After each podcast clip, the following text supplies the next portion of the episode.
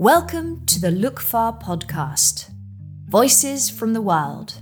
Join Lookfar Conservation as we talk to conservation leaders from around the world about their work, their life, the challenges they face, and the successes they've had. On today's podcast, we're talking to Women for Conservation, an NGO run by nature conservationist Sara Lara and her daughter Isabella Cortes, who are operating at the intersection of biodiversity protection, socioeconomic empowerment, and family planning across Colombia.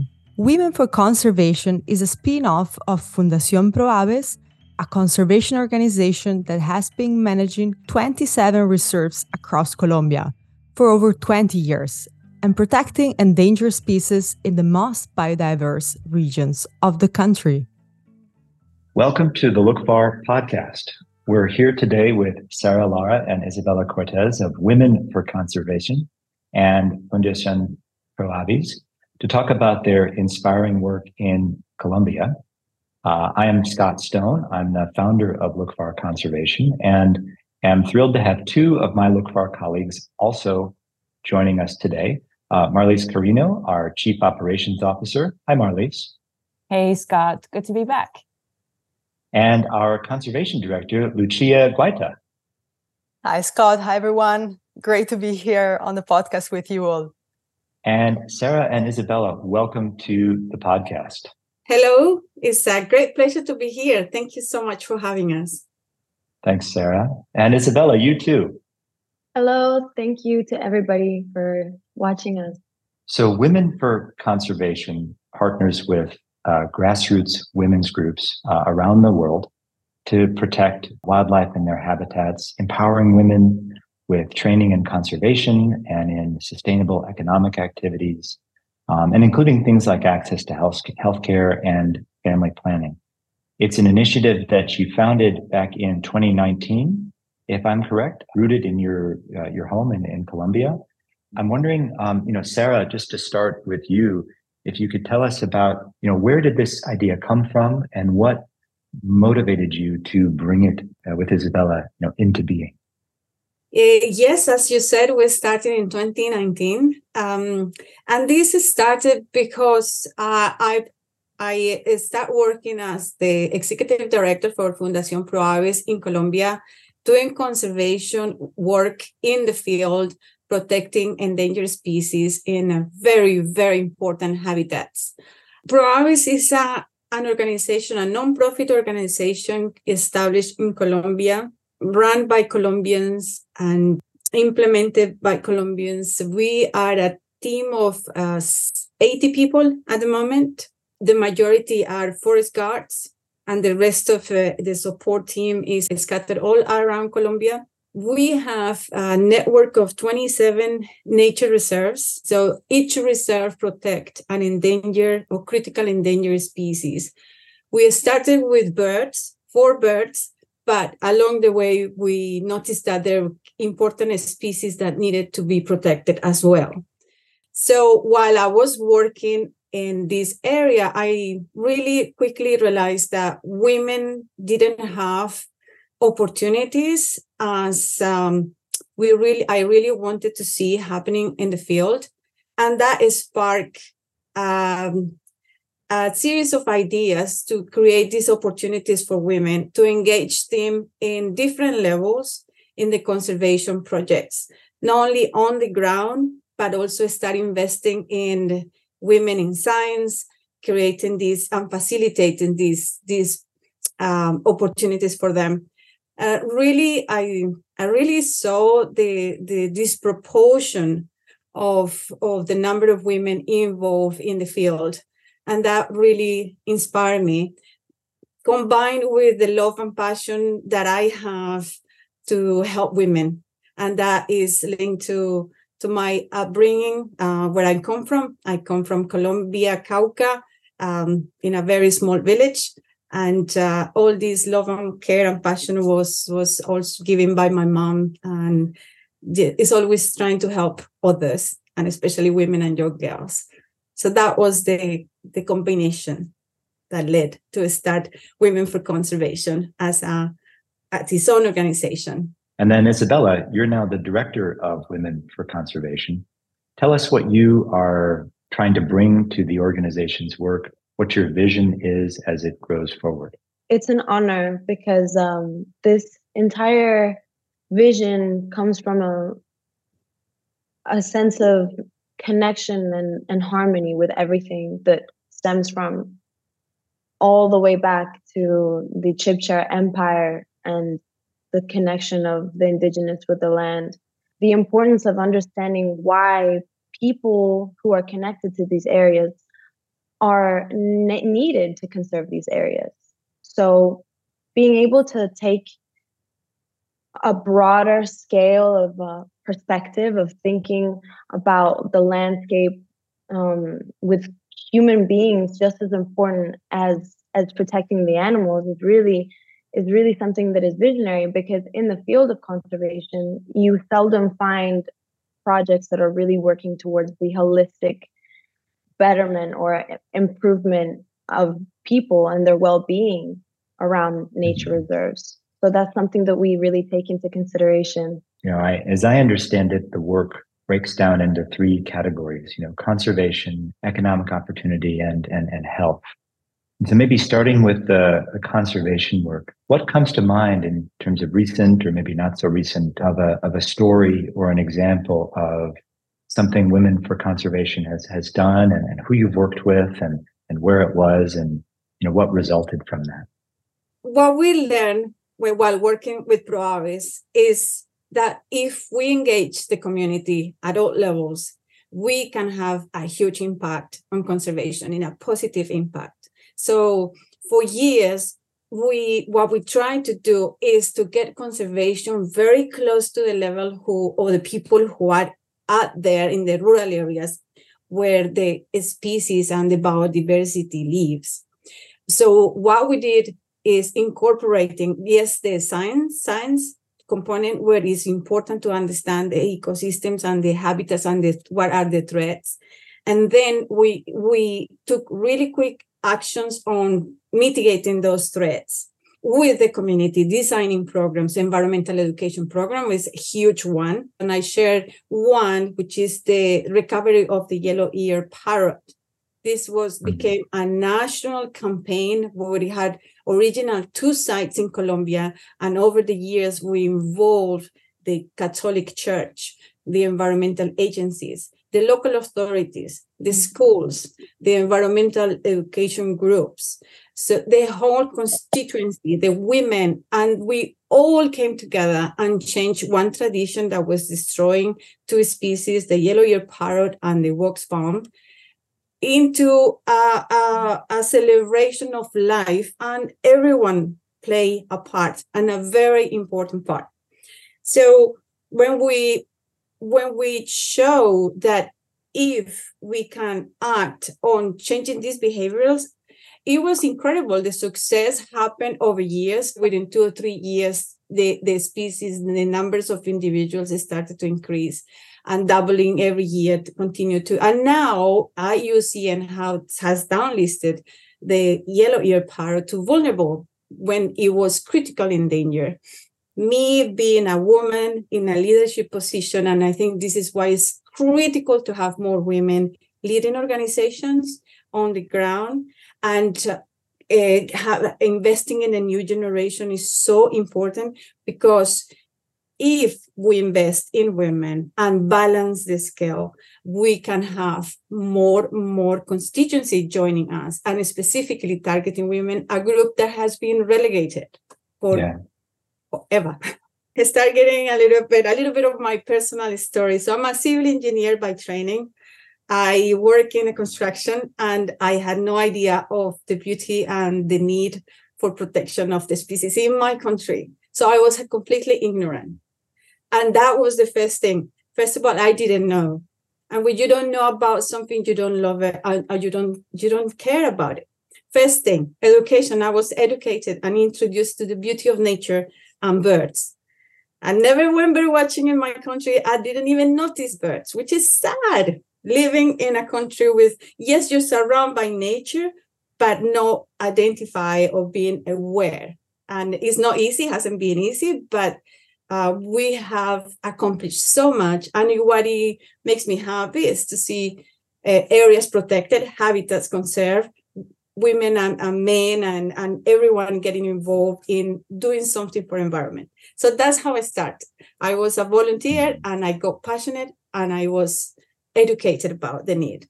And I think when uh, when we go to these communities and you're able to speak the language, their own language, and communicate and understand that women go through abuse, um, very hard situations, where the lack of money to be independent, and really struggling with poverty. And these are issues that women across the world can relate to, unfortunately. Mm-hmm. Do you, when you sit down, do you tell, because, well, I think that's a really important insight, which is um, this isn't really a story about conservation. It's a story about um, the challenges women face in Colombia, you know, and elsewhere. Do you tell your own story when you start, or do you start with the yellow-eared parrot? Well, Scott, I think uh, it depends where I am and where uh, I start talking.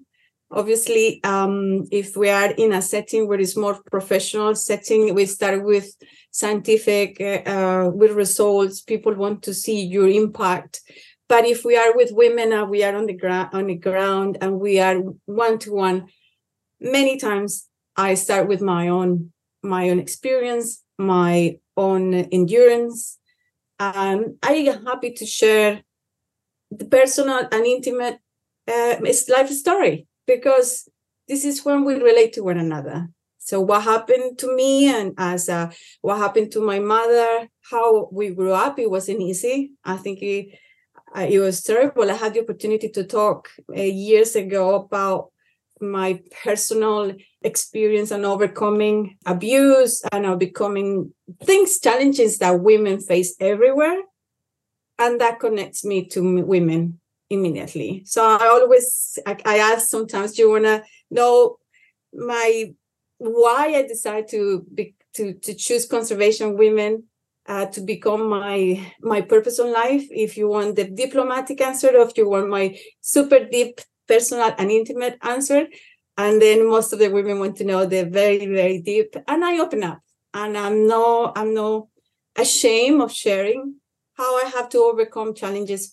But that is what it join us and make us strong. And we just bring walls down and we are connected. Probably in your work with ProAves, you were meeting women and you saw the obstacles that prevented more women to actually come in and work in conservation. Is that how this started? Because I found it so fascinating. You provide education, environmental education, but you also provide support and family planning and healthcare. You don't usually see that in the conservation space. So, what is the link? Do you need to do one in order to achieve the other? Um, in my my view is so connected that if women don't have the opportunity to plan their lives uh, when to have children and how many children they want to have especially in rural areas it's going to be a very difficult road for them and many of them for years and years we've seen it they can't continue their education or basic education um, and a high school education is absolutely then you have the first limitation. And you can't expect that women to continue a career if they don't have the support, financial support, and then opportunities for them to have access to. It's difficult in general and even more difficult for environmental studies, studies or conservation careers because you need to have this preparation, this training, this mentorship. You need to be part of a network. And this is another challenge that what we want is conservation not to become uh, selective or just for a few who has some level of education, but conservation can be done in by many, many, many people that it can become a way of living.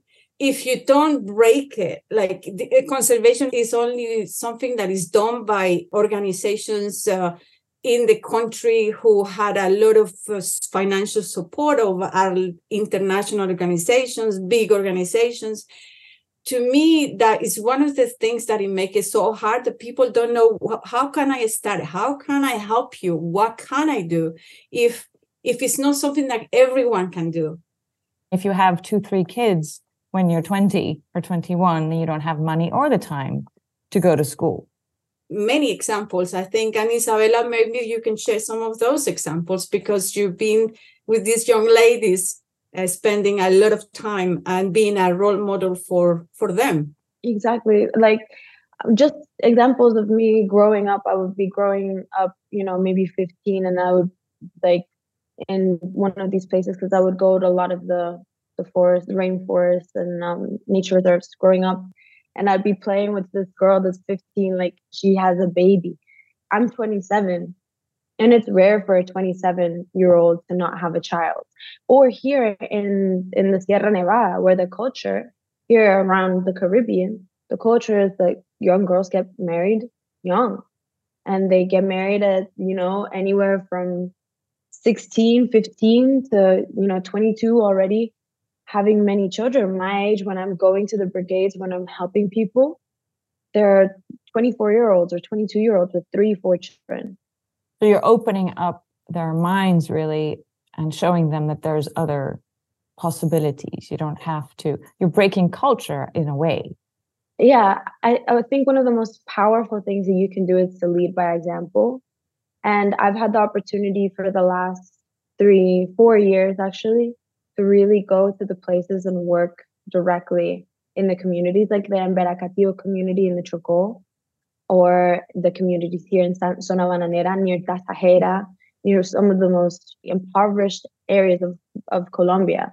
We have a partner called Fundación um, Profamilia with different clinics, different um, brigades, with nurses, psychologists, and they're in major cities in Colombia.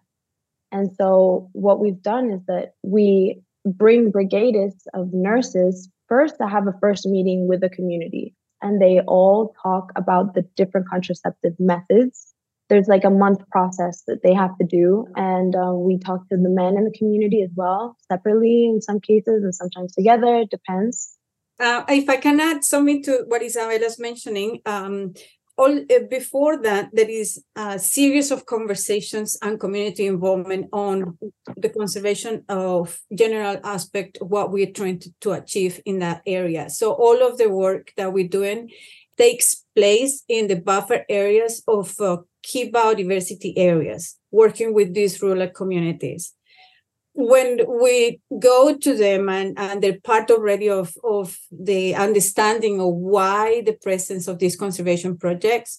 So there is a dialogue, there are environmental education activities. So it's not only one time that you go and present this to the community, there is already a process in place with them we build what it will be the more suitable approach and this is one of the tools in the toolbox that we use. So when they are ready and when there is this willingness and openness and is is a good momentum and is is co-created with them we are very aware of this is a process that we are facilitating but they are determining the pace and the how big they want to do in the communities they're the ones who go back to their friends and family relatives share about this initiative and they're requesting our support and our facilitation.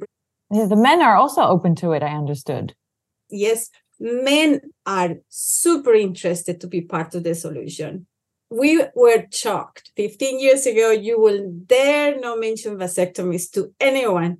And to our surprise, when we start doing the health clinics, they ask us to help them First, the response from us was, no, why men need our help? Second thought, yes, we should, because we understood how difficult or literally impossible for men in rural areas from these areas is to get access to vasectomy.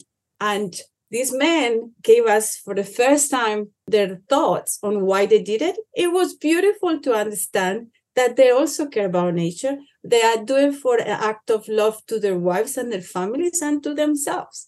What we think is so interesting and important about Women for Conservation's work is the way you start with a highly biodiverse area. These are often quite remote, but there's still people living there. And like Isabella was saying, there is a lack of all kinds of opportunity, resources, education, law that uh, not only negatively affect the people and particularly the women that are living there, but also the biodiversity, the resources. And so what we found so interesting about your model and your approach um, is how you can go into a community and partner with them. And maybe you're addressing issues around reproductive health, or you're looking to spark local economic opportunity. But when that's done right, and when that comes from the community itself with your help, then that can produce benefits for biodiversity in, in the surrounding area.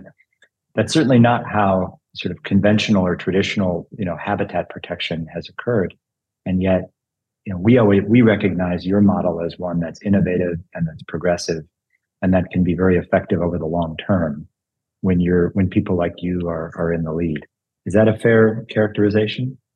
Very fair. And I like the word that you use, progressive, because I thought that is a nice way to put it when you really feel, sometimes feel like, oh my God, what are we doing? are, are we being too progressive? But 15 years ago, when we started, it was more difficult and now it's getting easier. Well, what I love about that is most conversations about conservation focus on something like the yellow eared parrot. For you, it's about creating opportunities for men to get vasectomies. Not just that. I think your work shows that no, no, no. I mean, you, you can't just talk about wildlife. You can't just talk about biodiversity. You can't just talk about habitat protection. You have to get into what's happening within communities. The word progressive is true, but it's also kind of nuts. But I mean that in a good way. I think it's good when you have a really complex, desperate problem, you have to be a little crazy if you're going to come up with solutions. And uh, I, if I may share, it's nothing more beautiful when I go to Colombia and I meet um, young men who recognize me and said, Doña Sara, remember me? It's like, grown up with careers in environmental biology. They share with me their story and uh, how we influence them and make an, an impact in their hearts and uh, let them to get excited about. And that makes me so happy. Now they are leading uh, authorities, uh, offices in the environment sector. It's wonderful. I, we calculated more than 3,200 people have been employed by ProAves over the years. Uh, we talk about thousands of uh, young professionals, and uh, as I mentioned, we are always looking for opportunities to sponsor women, uh, young professionals, to make sure that they come to the reserves. They have grants. We're now establishing bio uh, stations, uh, scientists, and biological stations in the nature reserves, so they can come and do their thesis training and they produce the papers and do research on species. I think a few uh, at the beginning of the year, I went to the yellow ear parrot in Jardín, Antioquia, and he said, "Well, the secretary of, of environment is going to come with us is, is, of the region." I said, "Well, this is fantastic." So we went there, and here, Doña Sara is me. Like, oh my God, I obviously didn't recognize him. We had a Sara had a a chat and he remembered very clear when I sat with him in a, one of the hotels 20 years ago and I told him about the yellow parrot and he was just a boy, seven, eight years old. Now Isabella, leading with conservation, is also looking to support individuals that need this investment. Um, there is, for instance, the first uh, transgender uh, forest guard uh, indigenous there is not many cases like this that you would you would hear a transgender indigenous forest guard and environmental education leader and mm-hmm. i would say that it's very important to um, highlight these stories because it is a difficult reality that we live in and, and uniqueness you know isn't always celebrated in many communities. So it is important to to train people as much as we possibly can and to be as successful with our trainings. And that's why we've invested a lot of time and energy in being able to maximize the way that we train people and what tools we give and and how we can take experts to the field that are very well equipped uh, ornithologists as well as people that have been visiting from you know fulbright scholarships that teach english that can help with that aspect because forest guards are also learning birds names in english spanish and latin which is very mm-hmm. important especially for individuals who didn't have an education like ninfa wasn't educated formally. So her being able to learn birds' names and repeat birds' names is very important, as well as the rest of our forest guard team that are very dedicated campesinos that are putting their energy forward to help support conservation in the field. And they're the real heroes of the stories and heroínas, héroes yeah. Yeah, and something you said, you know, a moment ago, Isabella, I think is a really good point, which is when you're a ranger or a forest guard in Colombia, you're often talking to people that do not understand or do not want protected areas, don't see its values, and being able to connect to those people and those communities and show how there's something here for everyone, how everyone can benefit when you've balanced, you know, protection with local economic opportunity, women's rights, human rights, public health. That's a remarkable responsibility that a you know forest guard in a ProAves reserve has to has to shoulder. There are multidimensional issues in these areas um, that people essentially they don't have a choice. They have to use natural resources because that's the only means of money. So if you're working in these areas you know you have to understand that people will try to log people are mining there are issues that's just what people live off of they have no other opportunities because it's difficult to get to mm, electricity etc so one of the main points is that we want to develop these areas of, of, of focus for alternative livelihoods to these very extractive of natural resource um, practices. The local economy, uh, maybe 20, 20 years ago, uh, we were the first ones to talk about the importance of bird tourism as a as a sector and bringing income to the local communities because we have facilities in some of the reserves for visitors to do bird watching and uh, we were ProAves were the first ones to participate in the bird fair in Rutland in the UK, a big platform to to advertise destinations. And I was there with Isabella when she was she was six years old, volunteer dressed uh, with a typical Colombian dress, talking about why they should come and visit ProAves Reserve in El Dorado, in Paujil, in Tangaras, uh, eight locations. So there we go. Being that's so smart. that's so smart. You immediately made the connection between conservation and business right? Because um, you saw, okay, well, this is so important, but I can actually, this can be a revenue stream. To support and very important for the community. And that's when we start training locals as uh, guides, the community for the service industry. They were helping at the lodges. But what we wanted is them to set up their own businesses, small businesses, and be independent. So the, for us, it's very important that communities don't fully depend on the organization. They, if they become autonomous and run with it, that's what is a long-term and sustainable model, and that's how it should be. Feel it's so fascinating, Isabella, to learn how much you, Sara, and the whole team knows about those communities. Like you really know their needs in depth. So this goes way beyond conservation. You know, there's pieces of anthropology, social sciences, their economy I I do understand that probably the the whole women in co- for conservation concept at the beginning might have been a little misunderstood because maybe the conservation world was still not ready to receive such a complex concept, but something that was also ranging beyond the borders of ecology and biology itself. So I wanted to learn from you um, how is the you know the whole approach perceived now by the, the international communities but also you know within colombia how how do other uh, conservation actors see you i would say that there's there's a lot of um, organizations now that are lo- using the word intersectionality, which is something that um, you know perhaps Sara can tell you about 15 years ago. No one talked about gender. No one talked about intersectionality. But locally in Colombia, I would say that we're unique in the sense. There's other organizations, obviously, that work with women, but I still haven't really met an organization that really focuses on that connection of biodiversity with women that's a great perspective. And we also know that you're also partnering up with other NGOs uh, that are not just in Colombia, but also in Sierra Leone, Nepal, and I also believe Madagascar.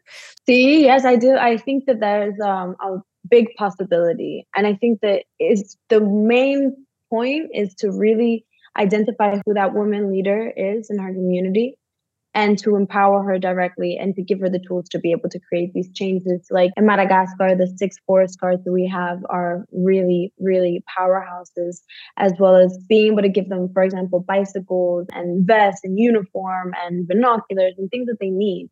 So I think we'll end with with that, and that's that's good. So, you know, I, I will I will close with this, which is a big part of Lookfar's work and especially of this podcast is to look at what's working, not what's wrong. On the idea that there are people maybe listening to this podcast or who might otherwise learn about your work in other ways and be inspired by the example that you're setting and go forward and try themselves in their communities and in their countries to replicate the the work that you that you've done and i think that's ultimately how we scale globally but thank you very much and uh, really look forward to hearing more about all your heroic work in the near future thank you so much for giving us the opportunity to share our story and our work with Great. you. Thank you so much for this opportunity of getting to have this conversation and, and capture this beautiful moment. Thanks, really. Lookfar is a US 501c3 non-profit organization dedicated to defending wild and wondrous places and working with the people living in and among them. More at lookfar.org.